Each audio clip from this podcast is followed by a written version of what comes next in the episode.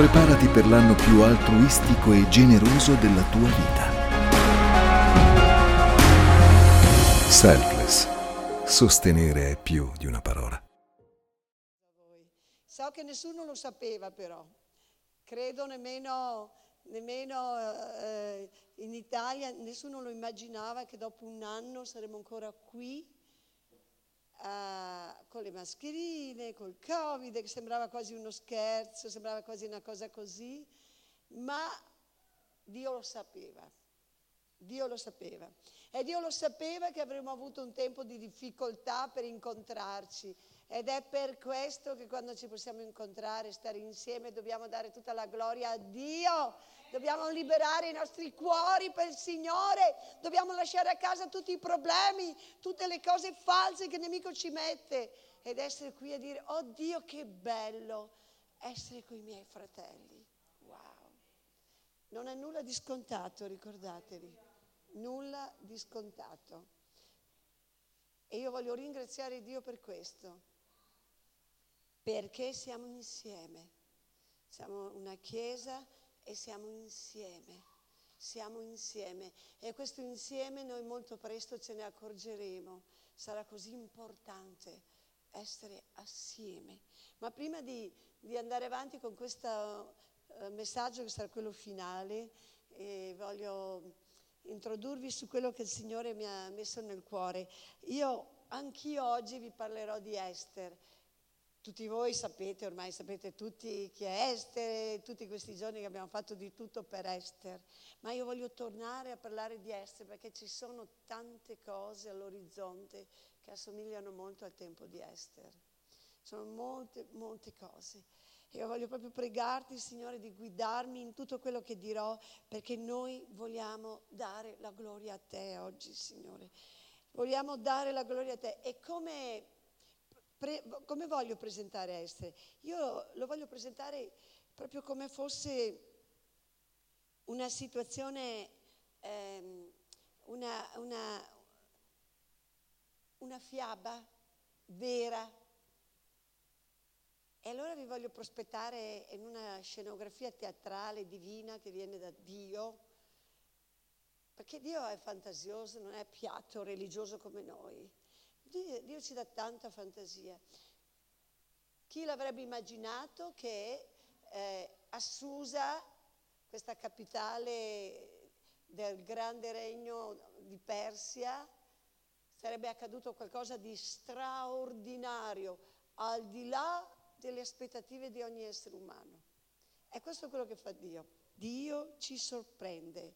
Dio ci sorprende. Allora voglio andare nel libro di Esther. Vi, vi annuncio un po' di personaggi. Eccoli qua, scusate.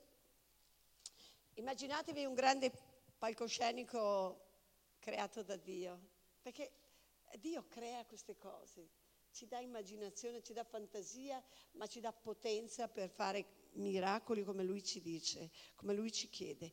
A parte una persona, tutti voi non sapevate che dopo un anno saremmo stati ancora qui.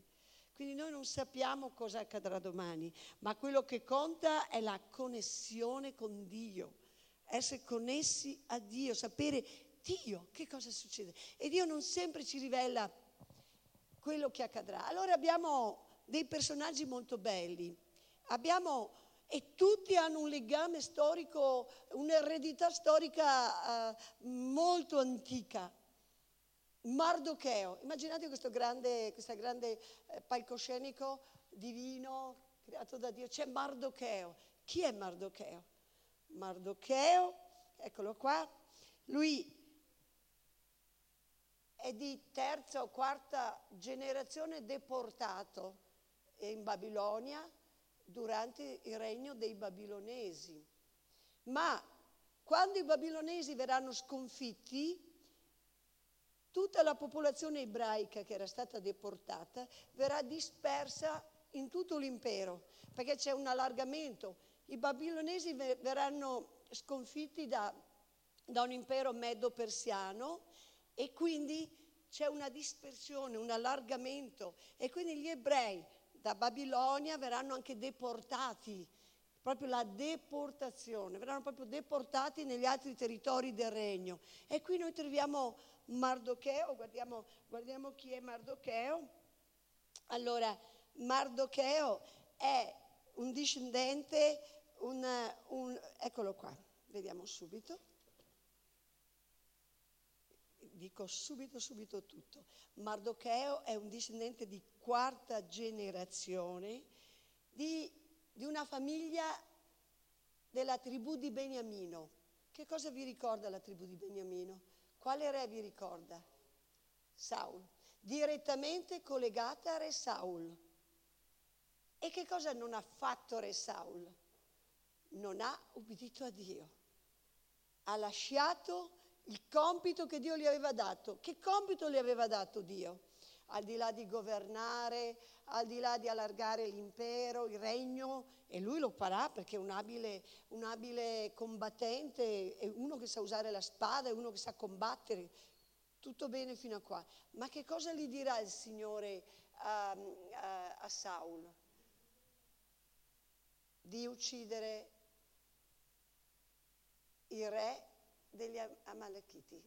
Perché Amalek era un grande nemico di Israele? Quindi re Saul, lo vediamo, adesso leggeremo tutte, faccio un'anteprima della scenografia teatrale divina. Re Saul non finirà il suo compito, perché dirà, ma no, ma sai, dirà a Samuele quando arriverà arrabbiato, dice, ma io ti ho detto di uccidere eh, Agag, ti ho detto di uccidere il re degli Amalechiti, ti ho detto ma sai, io poi ti ho detto di sterminare tutto quello che apparteneva agli Amalekiti.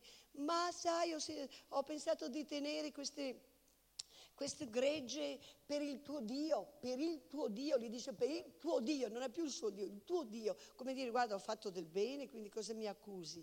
Quindi c'è proprio questa trasformazione nel dare, eh, dare quasi una responsabilità a Samuele di non aver compiuto eh, l'opera che Dio gli diceva distruggere gli Amalekiti, che sarebbero stati i nemici di Israele, erano quelli che durante l'esodo perseguitavano le donne e i bambini, erano quelli che vigliaccamente uccidevano da dietro i più deboli. Quindi proprio c'è una vigliaccheria, vogliamo dire proprio uno spirito che accompagnerà proprio lo spirito di Hitler. Bambini e donne incinte venivano massacrate.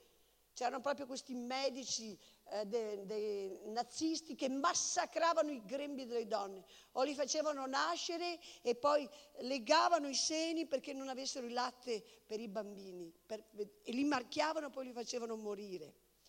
Io ho preso recentemente, eh, mi hanno regalato un libro bellissimo, Calendarium, ogni giorno, ogni giorno ciò che è avvenuto ad Auschwitz-Birkenau.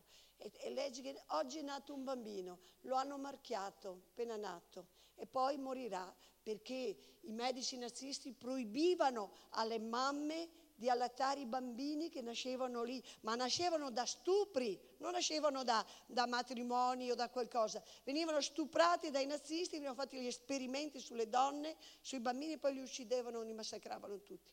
Am- Amalek ha questo spirito, spirito di Hitler, di distruzione. Noi lo vediamo qua in Esodo 17, come lui come Dio gli dice, come Dio gli dice, come Dio dice a, eh, di condannare che ci sia questa maledizione su Amalek.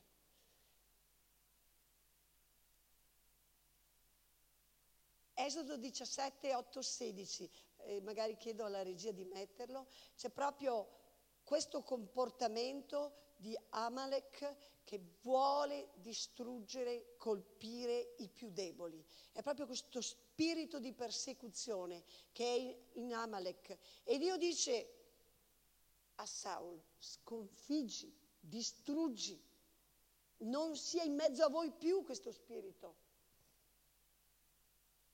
E cosa succederà? Invece Saul lo fa vivere. Mardocheo è un lontano parente, lontanissimo parente del re Saul. E Dio lo chiama, Dio lo chiama alla corte di Persia nel momento in cui c'è gra- un grande antisemitismo nel momento in cui c'è un complotto, un genocidio in atto contro il suo popolo. Mardocheo ha un ruolo molto importante, è un responsabile del re perché lui girava attorno alla corte, era lì, lo vedevano, non è che uno qualsiasi poteva entrare alla corte del re. Mardocheo era lì alla corte, quindi aveva un ruolo importante nella deportazione nel regno persiano. Ma Dio lo metterà lì per adempiere ciò che secoli prima non è stato adempiuto da un re della sua tribù. È qui una riflessione molto importante. Possiamo leggere 17, 8, 16? C'è anche una continuazione, va bene, lasciamo così. Ma va bene. E vediamo il 9, vediamo quello che... Ecco. E Mosè disse a Giosuè, scegli per noi alcuni uomini ed esci a combattere contro Amalek. Domani io starò sulla vetta del colle con il bastone di Dio in mano. Vi ricordate la famosa storia che man mano che lui si stancava dovevano tenere le braccia? Vediamo un attimo ancora. Come gli aveva detto, combatté contro Amalek e Mosè e Aarone e Cur salirono sulla vetta del colle e quando Mosè teneva le mani alzate Israele vinceva e quando le abbassava vinceva Amalek. Vi ricordate questo? Tutti noi portiamo questo esempio eh, quando noi siamo con Dio e che cosa rappresenta questo? Giosuè e Cur che sono lì, che combattono e Arone che tengono le braccia. La comunione, lo scopo comune di vincere il nemico. E noi cristiani dobbiamo imparare. Abbiamo uno scopo comune, vincere il nemico di questo tempo, che è sempre lo stesso, che viene da, da Genesi, che viene dall'Eden. E vediamo qua, ma le mani di Mosè si facevano pesanti, allora essi presero una pietra, gliela posero sotto ed egli si sedette. Aaron e Cur gli tenevano le mani alzate, uno da una parte e l'altro dall'altra, così le sue mani rimasero ferme fino al tramonto del sole. Va bene. E Giosuè sconfisse Amalek e la sua gente passando a fil di spada. Va bene, fermiamoci pure qui. Una delle più grandi vittorie insieme, insieme ad Aaron e a Cure Giosuè combatteva. Non ha vinto Giosuè da solo, non ha potuto fare Mosè da solo, ma insieme. E poi questo compito verrà dato a Re Saul di sterminare, di continuare a sterminare questo, questo re che si era alzato, che voleva distruggere gli ebrei e Dio dà questo compito, ma lui non lo porterà avanti, lo farà Samuele. Samuele taglierà la testa a Re Agag, lo libererà, libererà Israele da questo. Ma riflettiamo su questo personaggio. Mardochè è un uomo integro. Nella Bibbia non sentiamo parlare di lui fino a che non arriva la storia di Esther. Lui ha questa storia ereditaria di un re che non ha fatto la volontà di Dio. Vi ricordate che tutti i figli di, di, di re Saul eh, morirono, vennero uccisi? C'è proprio questa maledizione sulla sua generazione e Dio lo chiama per trasformare, per fare ciò che era stato sospeso. Noi possiamo dire, ma insomma sono passati 500 anni, ma che cosa per Dio non è nulla.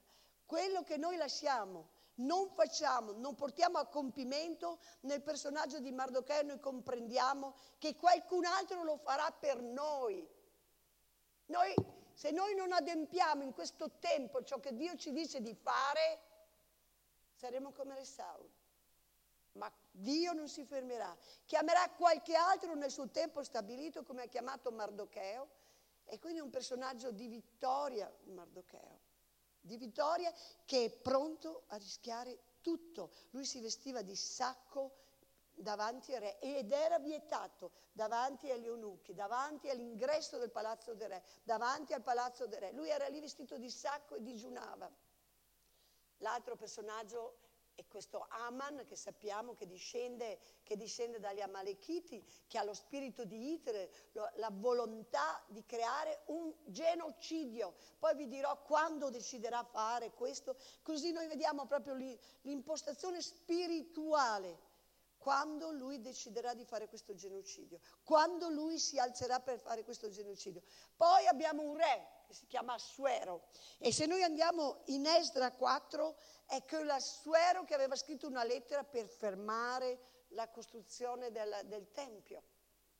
Quindi abbiamo uno scenario molto difficile, molto ostico, molto difficile spiritualmente da affrontare. Esdra 4, adesso ti dico subito il versetto. 4,16.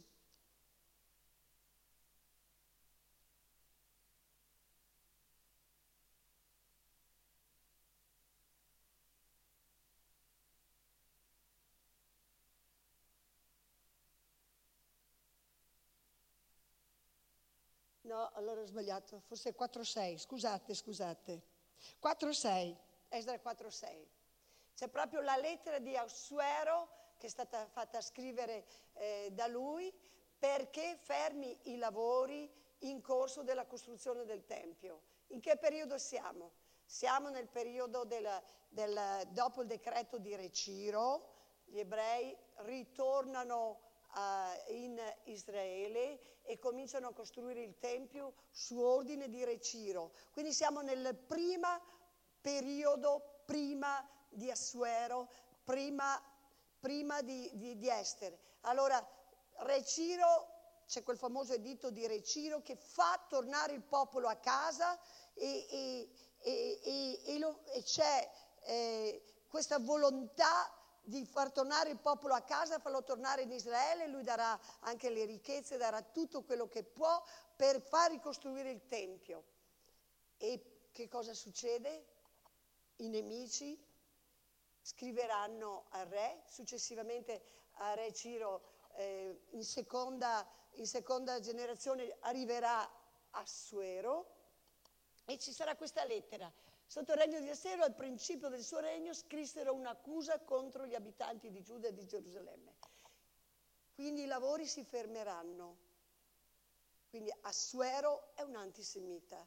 Assuero è un uomo duro, è un uomo difficile da avere come imperatore e come re. Quindi la, la situazione teatrale è questa eh, un Mardocheo giusto che ha le, eh, un'eredità familiare eh, antica di chi non ha obbedito a Dio e abbiamo un re talmente forte, talmente che si oppone alla volontà di Dio.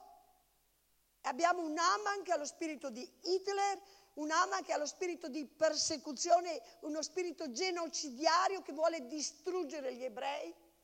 E abbiamo una ragazza, Adassa, che vuol dire Mirto, che è un'orfana, uno scenario difficile. Se voi pensate chi può vincere tra tutti questi, uno direbbe vincerebbe Re Assuero. Se ci fosse una gara, direste vincerebbe Re Assuero perché sono i più potenti e questa è la mentalità anche di oggi.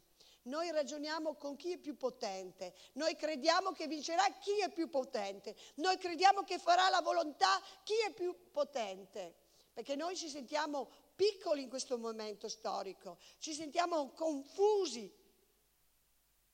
E noi come ragioniamo? Eh, noi non possiamo fare nulla. Come riusciamo noi a sconfiggere questa situazione? Come ce la faremo noi a sconfiggere? Come riusciremo a tornare a vivere come prima o non come prima, ma tornare a vivere in un modo diverso di quello che stiamo vivendo? Non vediamo speranza. Diciamo, ah, e ci rassegniamo e rimaniamo lì in uno stato passivo. Allora questo scenario è proprio uno scenario di sconfitta secondo le coscienze attuali, secondo il modo di ragionare attuale. C'è un, un imperatore potente, duro, che ha scritto delle lettere per fermare la costruzione del Tempio, che ha scritto delle lettere antisemite per fermare. C'è un Hitler, parlo di Hitler così comprendete meglio, che ha lo spirito genocidario, vuole uccidere il popolo di Israele. E c'è un uomo che nella sua generazione lui ha fallito, una generazione che ha fallito, la generazione di Re Saulo. Chi di voi vorrebbe essere Re Saulo o Re David? Nessuno dice vorrei essere Re Saulo. Perché è una generazione che ha fallito. Questa è l'eredità di Mardocheo. E c'è una ragazza orfana. Essere orfani in questo periodo vuol dire non avere nulla. Che, che può fare un orfano? Nulla se non ha famiglia, se non ha niente. Ebbene, è qui la potenza di Dio.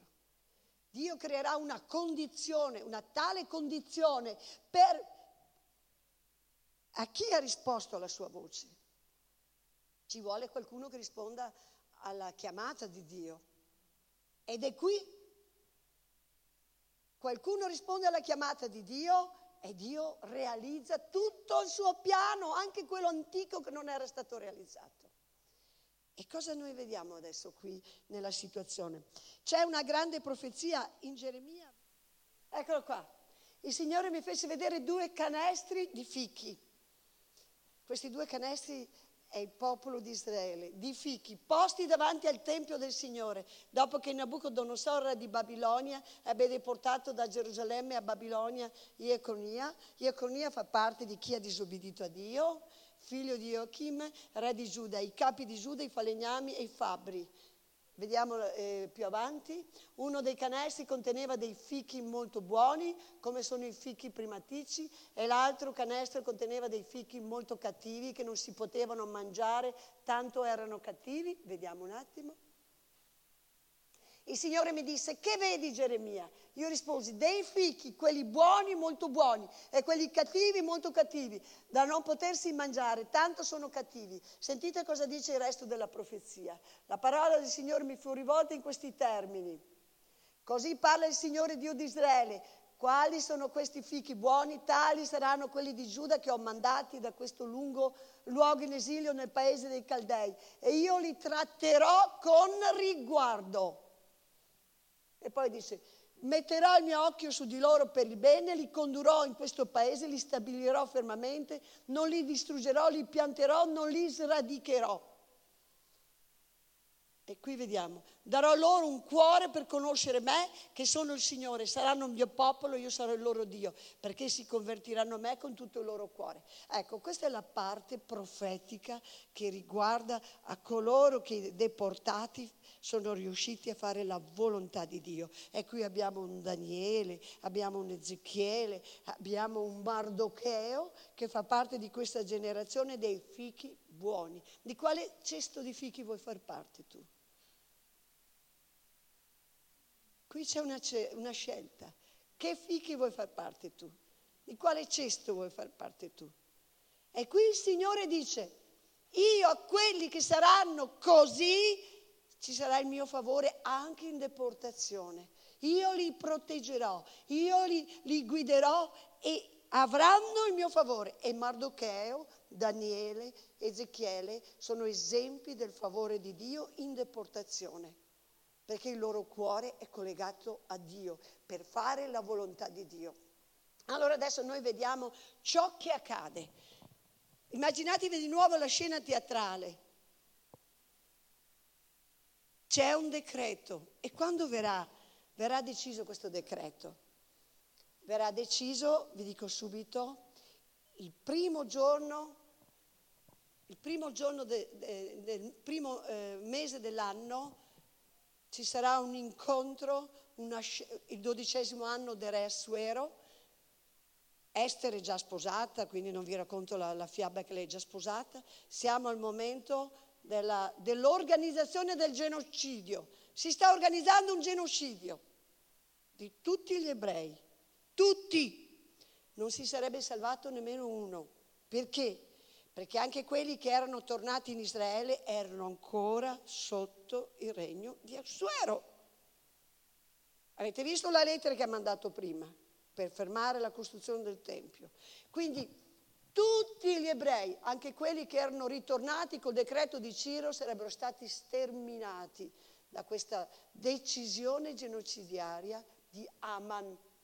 Aman decide che tutti gli ebrei devono morire.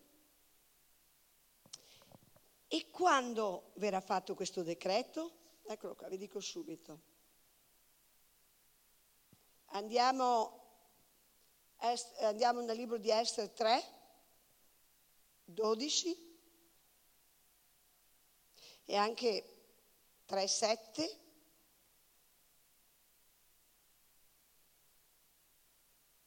Verrà tirata la sorte nel mese di Nissan. Che cos'è il mese di Nissan?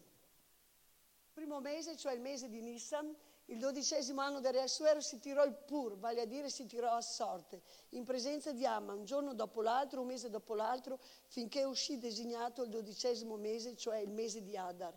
Cos'era tirare a sorte? Il pur era una specie di dado.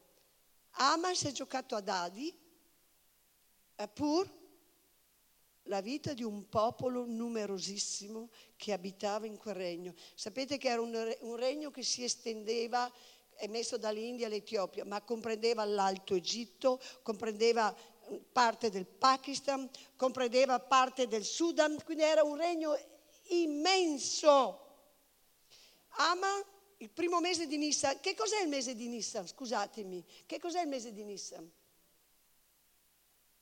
Il mese di Nissan è il mese di Pasqua, di Pesach, è il mese in cui gli ebrei celebrano la liberazione. Voi vedete che che decisioni diaboliche ama.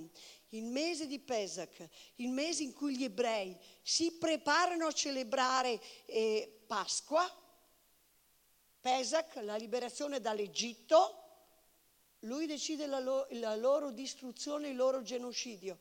Quel giorno là, primo mese, c'è la riunione. Ma se noi andiamo addirittura al versetto successivo, al versetto 7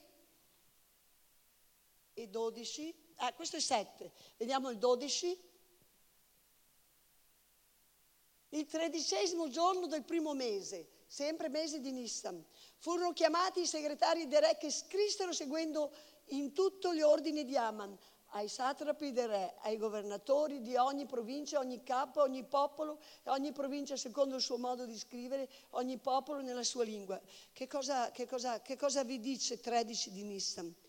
13 di Nissan noi sappiamo che il mese eh, di Nissan è il mese sacro per gli ebrei perché si preparano a Pasqua, a Pesach, si devono preparare per Pesach.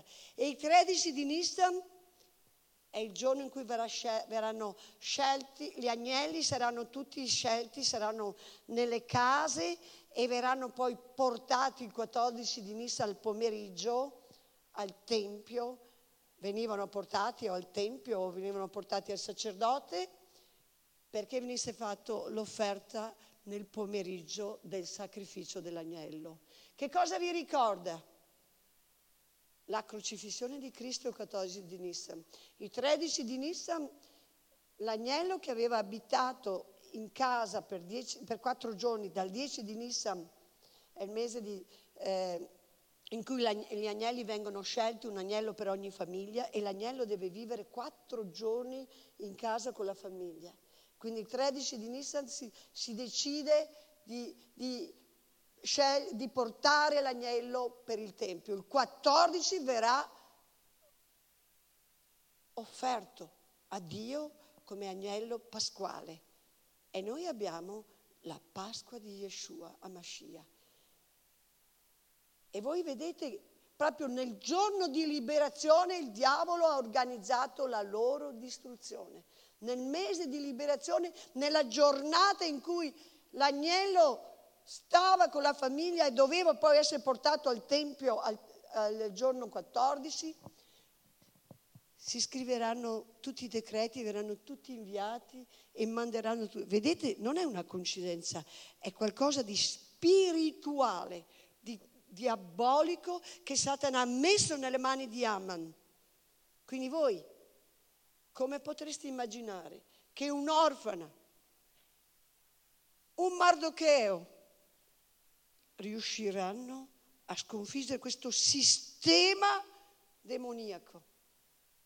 È inimmaginabile se tu conti nella tua forza, se tu conti nella tua potenza, se tu conti quello che tu sai. È inimmaginabile. Perché c'è tutta una procedura. Il re ha messo il suo sigillo, il suo timbro, ancora una volta Re Assuero in questo giorno, proprio quando l'agnello doveva essere portato al Tempio. Proprio la distruzione di ogni piano di Dio per il popolo di Israele. Ah, mamma mia, come si fa a uscire da questa trappola? Anche ora tu puoi dire, ma come si fa a uscire da questa trappola del Covid, del sistema globale, ma come usciamo? Come è riuscita a uscire Esther e Mardocheo? Con una precisa volontà di trasformare la storia a qualunque costo. Se non sei determinato o determinata a trasformare la storia, vivi passivamente in uno stato di rassegnazione e ti isoli perché hai paura di stare con i tuoi fratelli e con le tue sorelle. Non è per te questa predicazione, non serve a niente che ascolti e non decidi di far parte di, di, di, un popolo che vuole cambiare la storia della nazione Italia e che vuole fare risolutamente la volontà di Dio. Non serve a niente ascoltare tante cose se, no, se non le mettiamo in pratica, miei cari.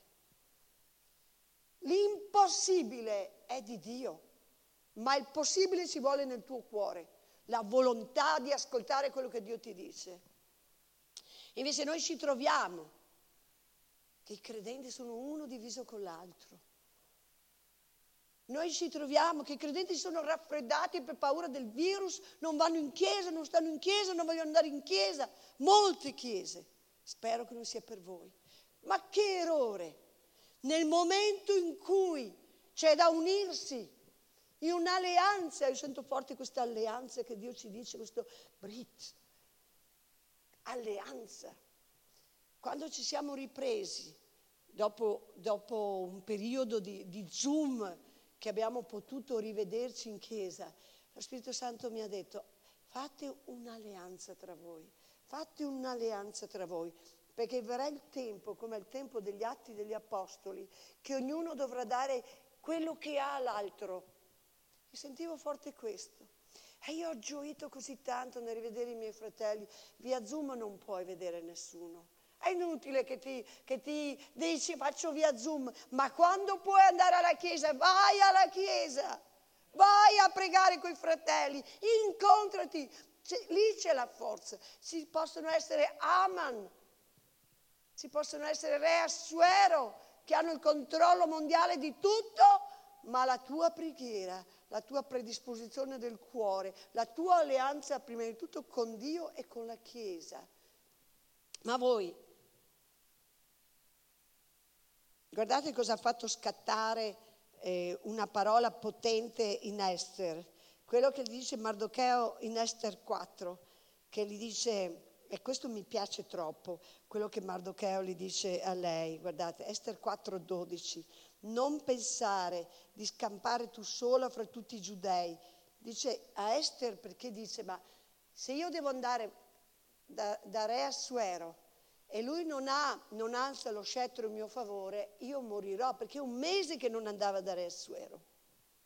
Quindi c'era un pericolo. Se tu non sei pronto a mettere in pericolo anche la tua vita per il regno di Dio, non sei degno del regno di Dio.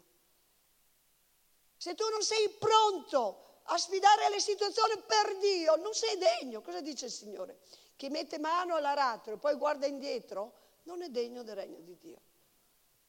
Se tu non sei pronto a sfidare queste situazioni e ti lamenti e sei in uno stato passivo o dici mascherina sì, mascherina no, vaccino sì, vaccino no e conflitti fra i cristiani, non combineremo niente.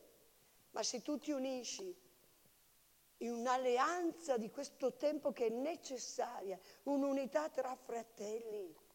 Sconfiggeremo gli Aman, sconfiggeremo gli Assuero, stolti, che scrivono lettere senza sapere che aveva una moglie ebrea. E poi la bellezza di Esther qual è? La riservatezza. Non dire a, che, a tutti quello che fai, Dillo solo a chi tu sai che, ti, che puoi condividere aspetti spirituali della battaglia in corso. Non serve che scrivi tutto dappertutto, che tutti sappiano ciò che pensi. L'importante è che tu sia connesso con Dio e con la Chiesa dove tu ti trovi, perché qui c'è la forza. Ahimè, miei cari, in questo tempo chi si allontana dalla Chiesa è fragile. C'è una fragilità nell'isolamento tremenda proprio spirituale, viene falciato via. Perché tanti dicono, ma io faccio da me, io seguo. Non c'è alleanza nella solitudine. L'alleanza, cosa serve l'alleanza? L'alleanza tu la fai con qualcuno. ed è tempo dell'alleanza della Chiesa. È tempo di comprendere i segni, i tempi e non la passività, la paura, la discussione, l'unità della Chiesa, l'unità nello stare insieme. Guardate qui Esther che dice, lei dice, eh, ma se vado da, da Re Assuero io potrei morire. E lui gli dice, non metterti in mente che tu sola scamperai fra tutti i giudei, perché sei nella casa del re. Mi immaginate, se lei non si fosse mossa avrebbe visto tutti morire. Dio mio. E Mardocheo fece dare a Esther questa risposta. Non metterti in mente, poi andiamo avanti ancora. Infatti, se oggi tu tacci, soccorso e liberazione sorgeranno per i giudei da qualche altra parte, ma tu e la casa del tuo padre perirete. E chissà se non sei diventata regina appunto per un tempo come questo. Allora la mia domanda per voi, ma vi siete posti la domanda perché noi siamo vivi in questo tempo? Solo perché Dio non sapeva quando farci nascere? Non credo. Dio è perfetto sapeva il minuto, il millesimo di secondo quando saremo nati. Ci aveva pensato fin dalla fondazione del mondo. A ognuno di noi ha dato un nome, un nome in cielo. A ognuno di noi ha dato una coscienza, una personalità, un'anima e uno spirito. Quindi non è che tu sei qua perché, guarda, eh, hanno deciso di farmi nascere, sei qua per un preciso scopo di Dio. Quindi basta isolarti, dire ah ma io non, non mi va, non mi sento di coinvolgermi, ma io, ma io, ma io. No! E chissà se siamo qui proprio per, per un tempo come questo, per unire la Chiesa, per far sentire che c'è una Chiesa che prega, una Chiesa che teme Dio, una Chiesa che si allea insieme per le cose giuste per il piano di Dio su questa terra. Non sottovalutate ciò che Dio ha fatto per voi. Siamo qui dopo un anno, siamo vivi, siamo insieme. E chissà che proprio per questo tempo Dio ci sta chiamando a unirci, a creare queste alleanze come al tempo de, degli atti degli apostoli. Il Signore mi diceva che sarà un'alleanza diversa, sarà un'alleanza, ma sarà un'alleanza proprio in cui ognuno di noi metterà a disposizione dell'altro i suoi talenti, anche i talenti intellettuali, i talenti fisici, i talenti economici, tutto. Ma prima di far questo ci vogliono cuori che prima lo facciano. Se i nostri cuori sono isolati, è finito qui già la porta della chiesa è chiusa, abbiamo già dimenticato che siamo parte di un corpo, che siamo parte di un, di un sistema, di un gruppo, di un, di, del piano di Dio, del regno di Dio, non abbiamo capito niente. Noi dobbiamo portare dentro di noi l'appartenenza, l'appartenenza a questo Dio e svegliarci Dire, Signore, queste sono le mie mani, cosa posso fare? Questo è ciò che posso mettere. Prepararci già, perché verrà il tempo che dovremo essere preparati e condividere l'uno e l'altro ciò che abbiamo, ciò che Dio ci ha dato. Ti ha dato intelletto, condividi il tuo intelletto. Ti ha dato ricchezze, condividi le tue ricchezze. Cosa dice il Signore? Che le ricchezze vanno e vengono, un soffio. E poi cosa dice quella, nella parabola di questo ricco che eh, distrugge le ricchezze che ha accantonato, tutti i raccolti degli anni prima per mettere quelle nuove, non poteva regalarle ai poveri. Non accantonare denaro pensando, ah ma io, ma io, ma io. Apri il tuo cuore a donare. Poi è, è anche lo scopo di quest'anno, la parola di quest'anno. Niente egoismo proprio perché questa parola è arrivata proprio per toglierci il superio che abbiamo dentro di noi, pensiamo tutto a noi, tutto a noi, tutto a noi. Cominciamo a pensare agli altri, cominciamo a, fare, a pensare a fare andare avanti l'opera di Dio insieme. Questo dobbiamo fare e questo è il messaggio che il Signore mi ha detto per voi. Questo è il messaggio che Dio mi ha detto. Io voglio che si preparino non solo voi, anche la Chiesa di Padova, e sono mesi ormai che sto condividendo da novembre questa parola alla Chiesa di Padova, alleanza, alleanza, alleanza. Vuol dire anche lealtà, lealtà l'uno verso l'altro. Non che poi a casa o dietro, ma sai, oh, oh, ha detto così, ha detto quella, lealtà lealtà di parola, lealtà di cuore, lealtà di pensiero, è un cuore che condivide quello che ha agli altri. Questa sarà la Chiesa degli ultimi tempi ed è questa Chiesa che Dio ci sta dicendo, perché gli Aman ci saranno e ci sono, ci sono, ma da solo non ce la farai se non combatti con Dio, se non ti aggreghi al popolo di Dio che sta crescendo, che sta combattendo per portare avanti l'opera di Dio su questa terra. Noi sappiamo che l'opera di Dio resisterà. Noi sappiamo che se anche tu non vuoi fare nulla, Dio farà lo stesso, come ha fatto con Saul. Sono passati secoli, ha chiamato un altro, Mardochè, un anonimo. Non si sapeva nulla di lui prima, invece re Saul, tutto il libro dei re, e, e Samuele, poi tutto Samuele, eppure Eppure un anonimo, non si sapeva nulla di lui, ha salvato con sua cugina tutto il popolo di Israele che era destinato al macello, alla distruzione. È questo che voglio dirvi.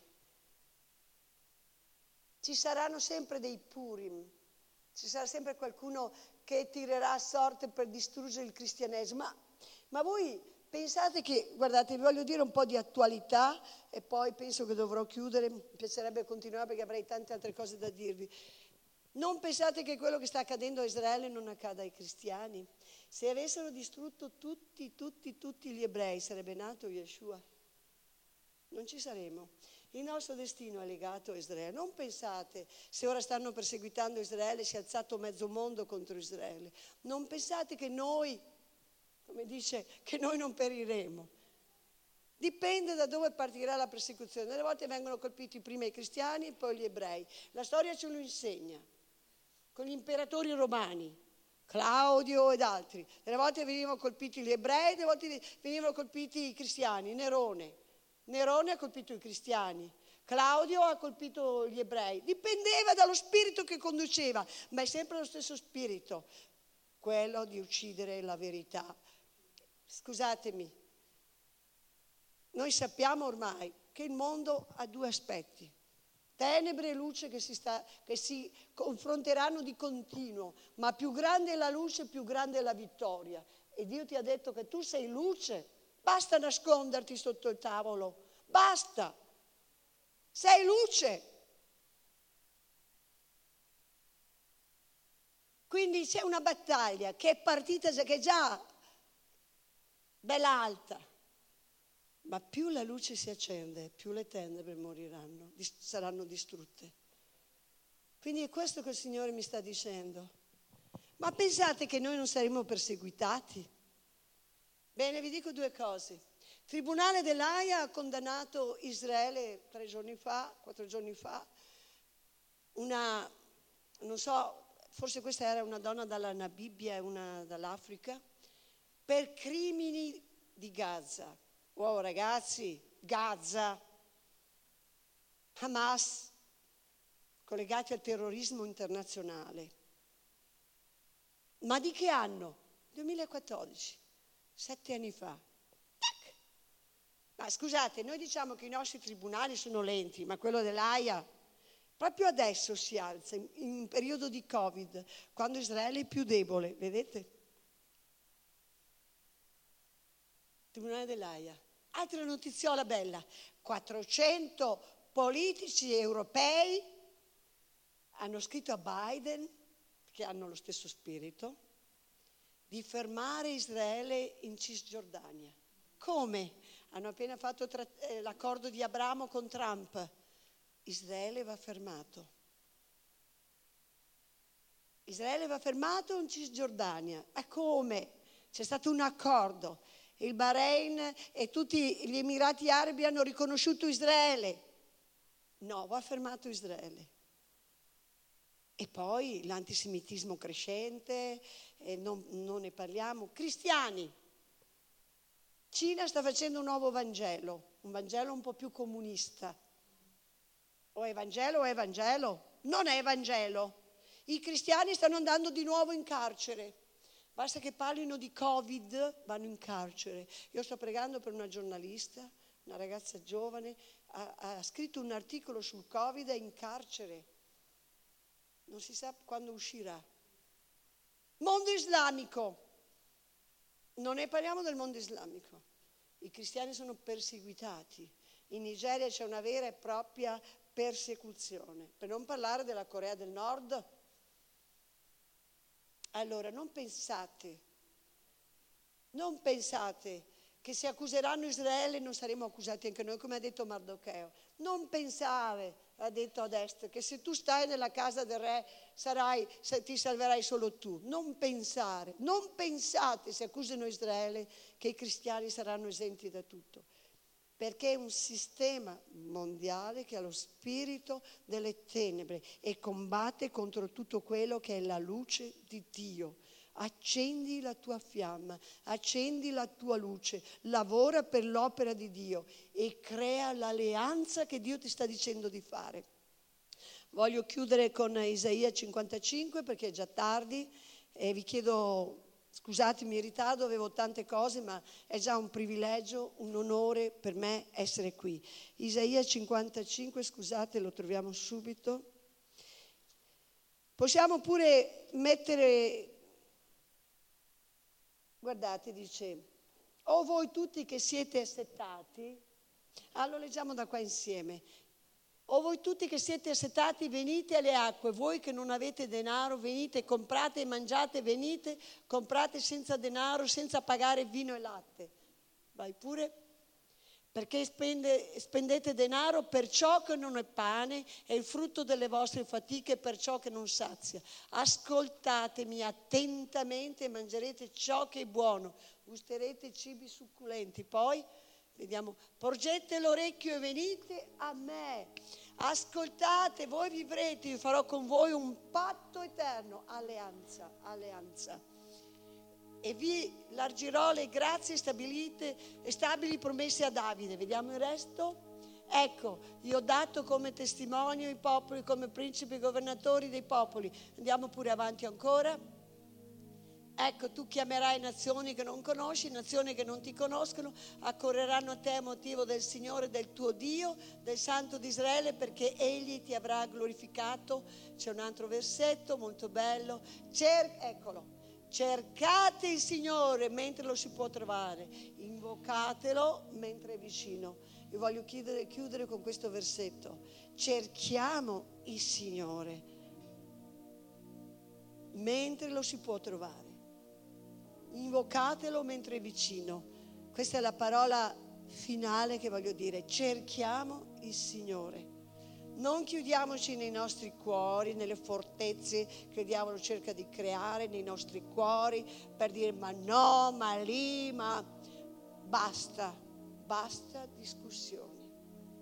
Cerchiamo Dio e prepariamoci per fare questa alleanza che il Signore ci sta chiamando. Vi amo tantissimo e Dio vi benedica tanto. Viva Israele, viva i cristiani, il popolo di Dio.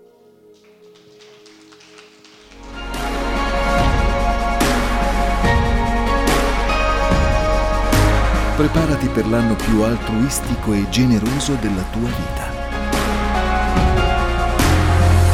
Selfless. Sostenere è più di una parola.